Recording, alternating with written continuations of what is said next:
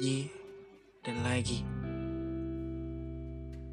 Perasaan yang terasa harus bersinggungan dengan kata rindu. Kukira aku benar-benar sudah mengikhlaskan.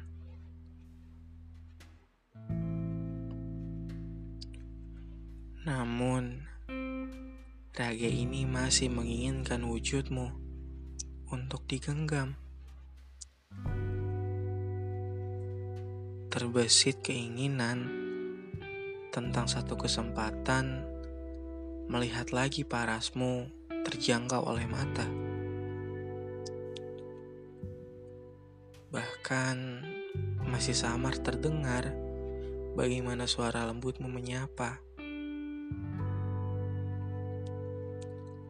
sekaligus menandakan bahwa kau belum benar-benar pudar dalam ingatan.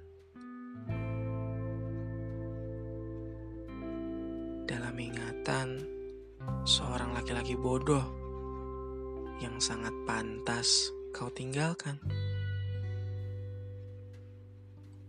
Kini yang tersisa hanya dua pasang foto di balik dompetku.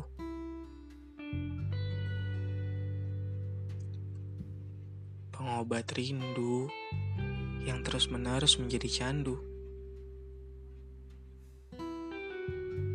Entah sampai kapan akan ada di situ. Namun yang jelas, sampai semesta memberi isyarat, tak ada lagi jalan untuk menyatu. Maaf saja, fotomu akan tetap di dompetku. Meski harus mengejarmu tanpa kepastian, akan kulakukan sampai aku berhenti percaya pada keajaiban.